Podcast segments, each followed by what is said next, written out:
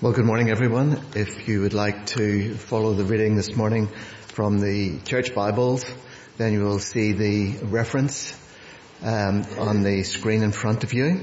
We're continuing to read from the book of Revelation. Uh, this morning we're at chapter 19 and in verses 11 to 21 we're reading about the heavenly warrior defeating the beast. I saw heaven standing open and there, before me, was a white horse whose rider is called faithful and true. With justice, he judges and wages war. His eyes are like blazing fire and on his head are many crowns. He has a name written on him that no one knows but he himself. He is dressed in a robe dipped in blood and his name is the Word of God. The armies of heaven were following him, riding on white horses and dressed in fine linen, white and clean. Coming out of his mouth is a sharp sword with which to strike down the nations. He will rule them with an iron scepter. He treads the winepress of the fury of the wrath of God Almighty. On his robe and on his thigh, he has this name written, King of Kings and Lord of Lords. And I saw an angel standing in the sun who cried in a loud voice to all the birds flying in mid-air, come, gather together for the great supper of God, so that you may eat the flesh of kings, generals, and the mighty, of horses and their riders and the flesh of all people, free and slave, great and small. Then I saw the beast and the kings of the earth and their armies gathered together to wage war against the rider on the horse and his army. But the beast was captured and with it the false prophet who had performed the signs on its behalf. With these signs he had deluded those who had received the mark of the beast and worshipped the image. The two of them were thrown alive into the fiery lake of burning sulfur. The rest were killed with the sword coming out of the mouth of the rider on the horse, and all the birds gorged themselves on their flesh. And we know that the Lord will add his blessing to this reading from Holy Scripture. Thanks, Hilton. Do keep that reading open and let's pray, shall we, for God's help to understand it and to, to live in light of it together. Father in heaven, thank you for your word to us and thank you for the time we have this morning to consider this great subject of the return of the Lord Jesus from heaven. As we do, as we think about these things together, please would your spirit be both our teacher and our guide. And we pray it for Jesus' sake. Amen. Well, I wonder if anyone can tell me what these three fictional heroes have in common. We've got Gandalf from Lord of the Rings. We've got Prince Charming uh, from Sleeping Beauty. And I don't know if you remember the boy, but that's Atreyu from the classic Never Ending Story. Any ideas what the link is between these three characters? It's got something to do with our reading this morning. No one? Go on. Sword. It's not a sword. There might be swords as well. But the answer is they all ride on white horses. You see, in the world of literature and film, the white horse is often used as a symbol of victory and conquest. And that's why often our heroes are seen riding on white horses. And you see, it's actually no different here in Revelation chapter 19. Of course, what we have before us isn't from the realm of fairy tale and fiction. What we have before us is a God-given heavenly perspective on reality. A vision given by Jesus to the apostle John, who is in exile on the Isle of Patmos, a message to pass on to the seven churches in Revelation chapter 2 and 3, who as we read about last week, are living under the beastly rule of Rome. And it is a vision that should have brought them great comfort, and it's a vision that should bring us great comfort today as well. A picture of the Lord Jesus as the all-conquering King, returning from heaven to rid this world of its beastly rule and to establish his eternal kingdom. And so what we have before us in this penultimate section of Revelation from chapter 17 through to the end of chapter 20 is the grand finale. The climax of human history, the opening of the seventh seal, the sounding of the seventh trumpet and the pouring out of the seventh bowl and with it, the consummation of God's kingdom. If you remember last week, we thought about and we read about the destruction of Babylon, symbolic of this, this godless world order, proud that it set itself up against God himself. And it is an order that will be put down, never to rise again. Babylon will fall. And this week we'll see that the beast and the false prophet will meet their doom also and follow suit. And then in chapter 20, we read about the downfall of Satan himself. And only then, only after the removal of all of God's enemies will the Lord Jesus bring in his new creation, which we read about in Revelation chapter 21 and 22. And right at the heart of that great victory is verse 11 and our picture of our returning King from heaven. I saw, says John, heaven standing open and there before me was a white horse whose rider is called faithful and true. With justice he judges and wages war. This time it's not just an open door into heaven. But heaven itself is standing wide open. It's like the curtain is being pulled right back to give us a fuller picture of what will happen when Jesus Christ returns. And it is a return that stands in great contrast to the first coming or the first advent of Jesus Christ.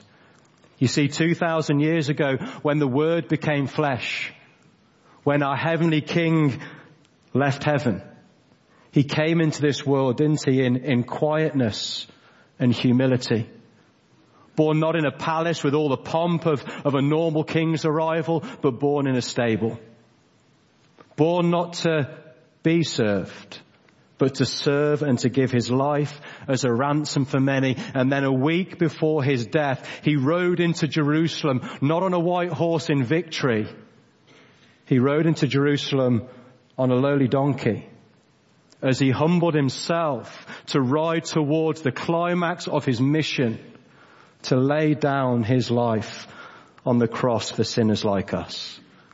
But of course we know that the death of Jesus is not the end, as is so eloquently summarized for us in the Apostles' Creed. On the third day, he rose again, he ascended into heaven, and he is seated at the right hand of the Father. That is where the Lord Jesus resides right now. As we sit here, he is seated in heaven at his Father's right hand.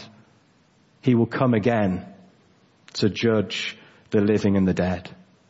And on that day, there will be nothing quiet about his coming.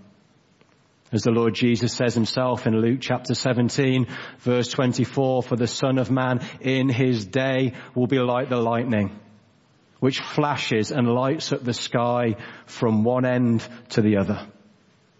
And then in Revelation chapter 1 verse 7, look, He's coming with the clouds. This is with the glory of his father. He's descending. He's coming. And on that day, every eye will see him, not some eyes. Jesus isn't going to turn up quietly in a corner of this globe somewhere. He is returning in glory and every eye will see him. The return of Christ is cosmic in its proportion.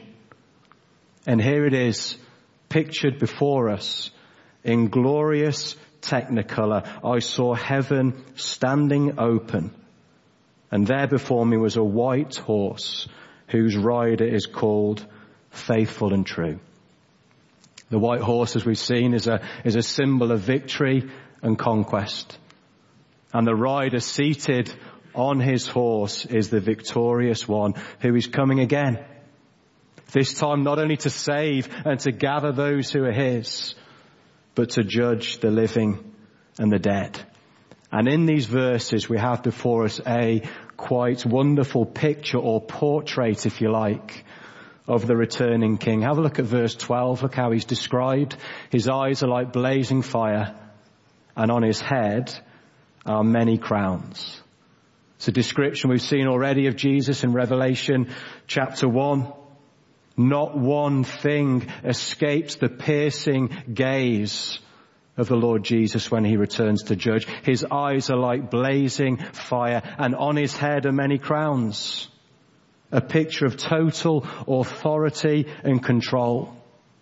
As we've seen all the way through the book of Revelation, however chaotic our world may appear, however messy life may seem, right now as you're sat there, our God is still on his throne and here he comes from heaven to reorder this broken world once and for all. Do you remember the creation narrative in Genesis when God makes the world and, and, darkness covered the surface of the deep? It's almost like there's some sort of chaos there until the Spirit of God descends hovering over the waters and brings perfect order to God's creation. So here we have the Son of God descending to bring perfect order to God's creation once again. And look at what he's wearing. Verse 13. As he returns from heaven, he's dressed in a robe dipped in blood and his name is the Word of God. There's plenty of debate, as you can imagine, in the commentaries as to whose blood this is. Is, is this Jesus' own blood? Or is it the blood of those who will be trampled in the winepress of God's fury? My own personal conviction is this is the blood of Jesus himself.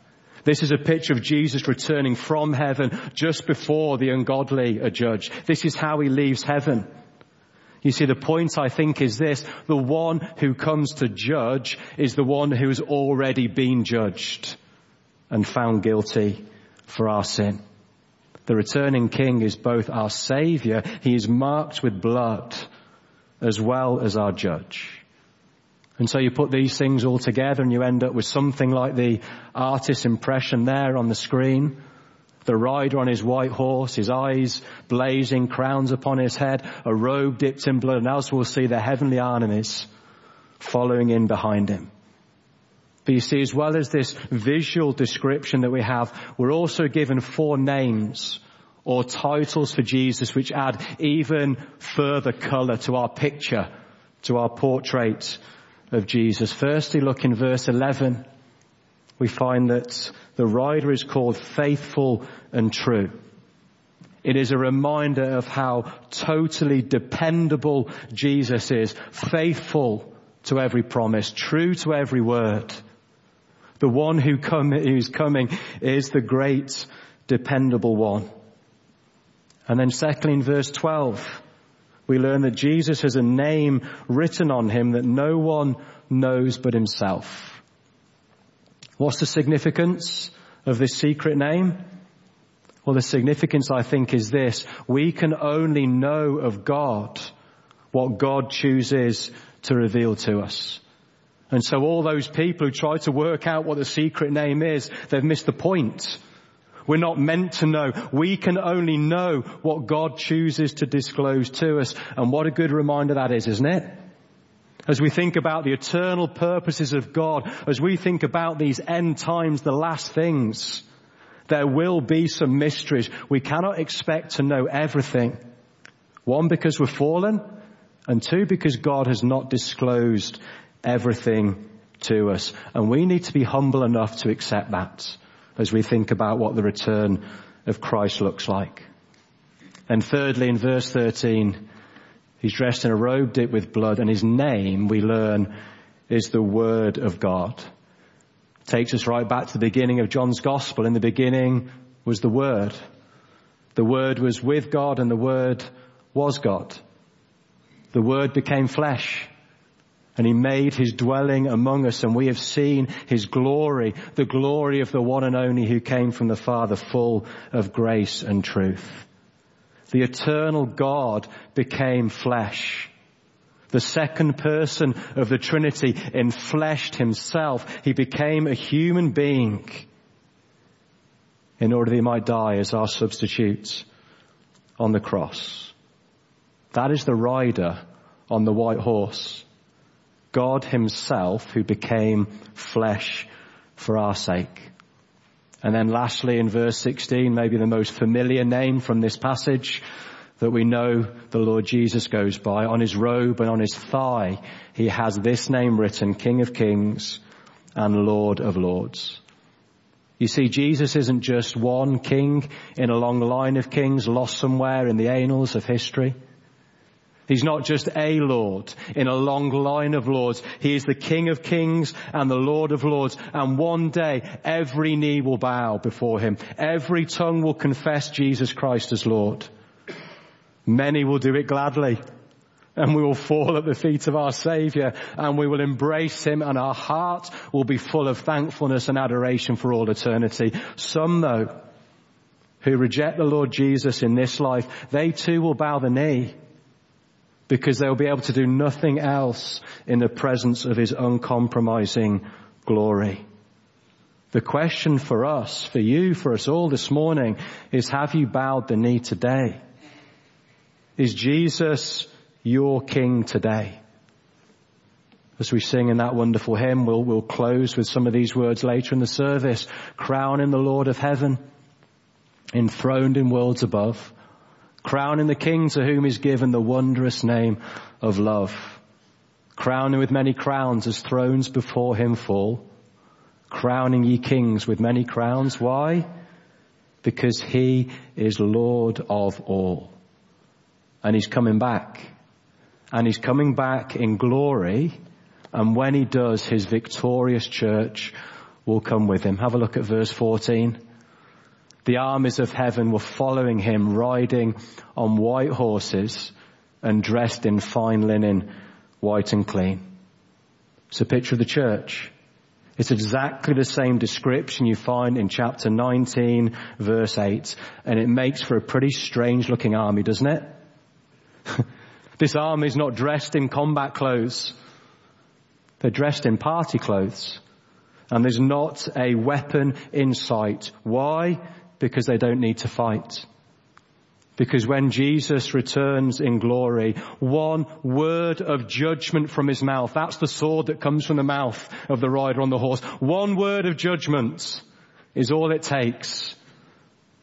And the enemy will be put down once and for all.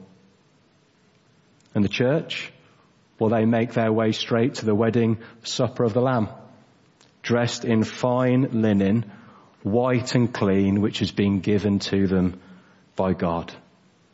Firstly, we have this stunning picture or portrait of our returning King from heaven and with him the victorious church.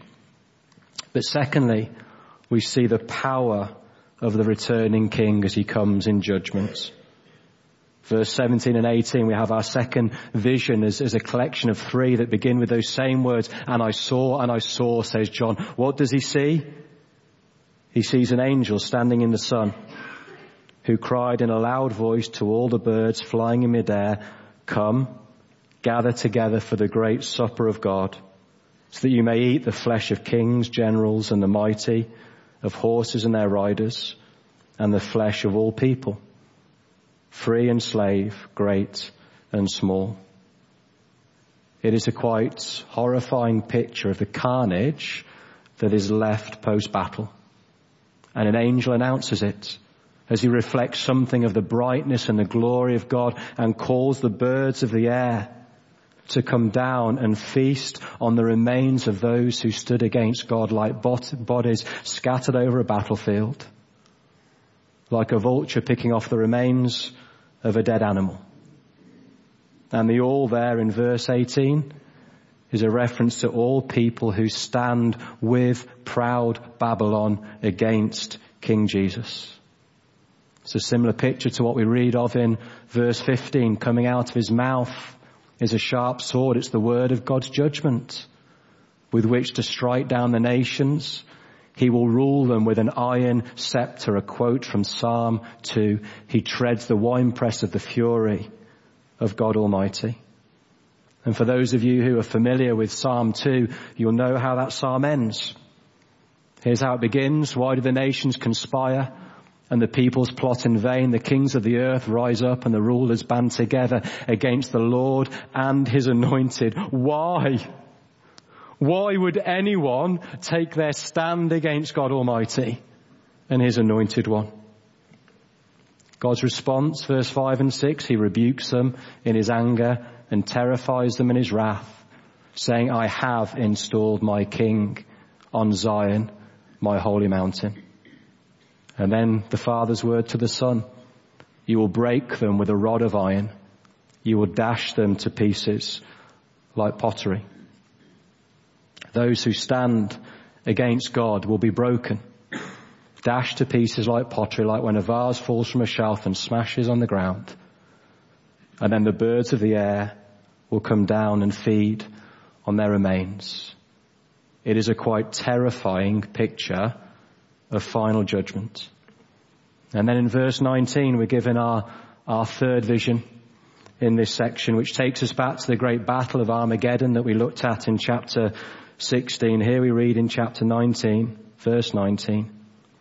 Then I saw the beast and the kings of the earth and their armies gathered together to wage war against the rider on the horse and his army. Do you remember that gathering of great evil back in chapter 16? The dragon, the unholy trinity, the dragon, the beast and the false prophet and, and out of their mouths come these unclean spirits like frogs and they're, they're sent out to deceive this world to gather as many as they can for one final assault on the throne of God and on his returning king. But once again, it's a story of the battle that never was, verse 20. But the beast was captured. That's it. The beast was captured. It's over. It's done. And the beast, along with the false prophets, is thrown into the fiery lake of burning sulfur. Two of the unholy trinity disposed of into the lake of burning sulfur and Satan, who's the third, will join them in chapter 20 verse 10. You see, the book of Revelation doesn't describe some, some sort of cosmic battle that hangs in the balance and I'm not quite sure which way it's going to go. Who's going to come out on top, good or evil? That's not what the book of Revelation is about. Jesus is triumphant. He has already won. You see, the main battle isn't even Armageddon. We talk about that final great battle. The main battle has already been fought and won at Calvary. That is where Satan was defeated at the cross of Christ upon Calvary. That is where the forces of evil were disarmed. And that is where God purchased for himself with the precious blood of his own son those to be his treasured possession for all of eternity. And that's why our returning king, as we've seen already, is dressed in a robe that is dipped in blood. What we have here isn't even a battle really, it's a mopping up exercise as Jesus gets things ready for the party. And he returns in a robe dipped in blood to remind us that the battle's already won. Jesus has already won at Calvary and he's coming back soon to clean things up before heaven. And so as heaven is open to us in this remarkable vision, firstly we have a, a picture, a portrait of, of the returning king and what a picture it is with his victorious church following him. Secondly, we see something of the power of the returning king as he comes in judgment. But lastly, as we finish, we must ask ourselves this morning, you must ask yourselves this morning, where do you stand in relation to the returning king? Because in Revelation chapter 9, we are given one of the great contrasts in the book of Revelation. We have two suppers. The wedding supper of the Lamb, described for us in verse 7 to 9, and the great supper of God in verse 17 and 18. I'll look at verse 7 and and 9 together. It's the church singing. Let us rejoice and be glad and give him glory for the wedding of the Lamb has come and his bride has made herself ready. The bride is the church. The groom is Jesus and we've been made ready to stand before Christ clothed in his own perfect righteousness. Fine linen, bright and clean, verse 8, was given. It was given, credited righteousness, given by Jesus to his church that we might stand faultless before him. Then the angel said to me, write this, blessed are those who are invited to the wedding supper of the Lamb. There's probably no better picture in all of scripture that takes us right to the heart of heaven itself. You see, heaven isn't firstly about a place. Heaven is about a person. It is about our eternal union with Christ that will be the source of unbridled blessing for all eternity. A party with Jesus. A banquet with Jesus. A feast with Jesus, a celebration with Jesus and his people that will be like no other. Think back to my wedding day. What a day it was. Best day of my life.